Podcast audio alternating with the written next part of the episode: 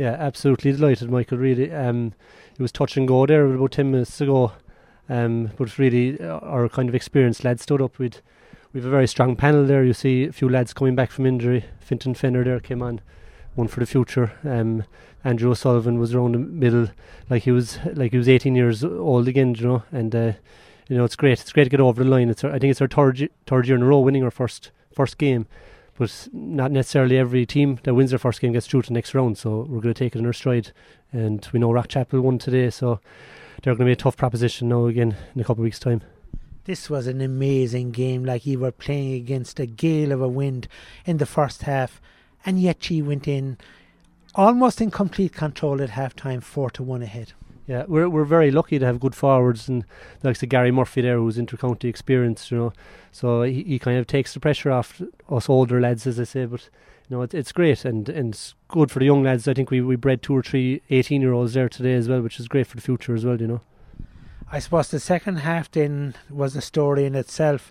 Like you were dominant, they were dominant they got a goal and it seemed to knock the stuffing out of Castletownbere. Yeah, uh, like uh, we we we expect nothing else, only that from Nemo, because what what a club they are, you know. Even though we, we did come back at them again, which is a great a great sign of uh, of of our young lads kind of coming, getting more experience throughout the year, you know, and stuff like that. But no, it's great to get over the line, Michael, as I say, and you know, it's as I say, it's only the first game, and then hopefully we'll, we'll drive on now to the next game. Thanks be to God, you had Gary Murphy yeah, geez, it's it's not not not the first time he got us out of a hole. To Be honest, you know. Um, you know, I, I've played with him now for probably ten or twelve years, and he's our main forward. You know, and he's he's a great guy as well, which which makes it even easier to play with. And uh, he's our marquee player, which unfortunately every team knows that. But you know, there's we've other forwards coming to the coming to the fore as well, like Tomas Murphy and Lee Kelly, which is great stuff as well. You know this obviously is a big win to it eases the pressure like when when you when you win the first day out in what's a very competitive competition it certainly sends you on the on, on the right road oh it, it's great and it's it's good for the town as well you know because as you know we've no hurling back west it's only football and you know it's either fishing or football back home and you know, with the way fishing is going at the moment, I think football is probably more popular this week. But um, no, it's great for the town. There'll be a good buzz around the town now this week, and uh, hopefully we'll drive it on. I know you have another sport as well called golf that you are very interested in, but at least now for the next number of months, there's only one focus, and that's football. Uh, football, exactly. We we actually were missing Joe Neal here today um, who was suspended from last year. He, he was actually playing in the south of Ireland this weekend, so it's great to have a few other different sports and stuff like that. But number one focus now for the year is football, and hopefully we'll get town back on the map where it should be really like bare football of old, you know.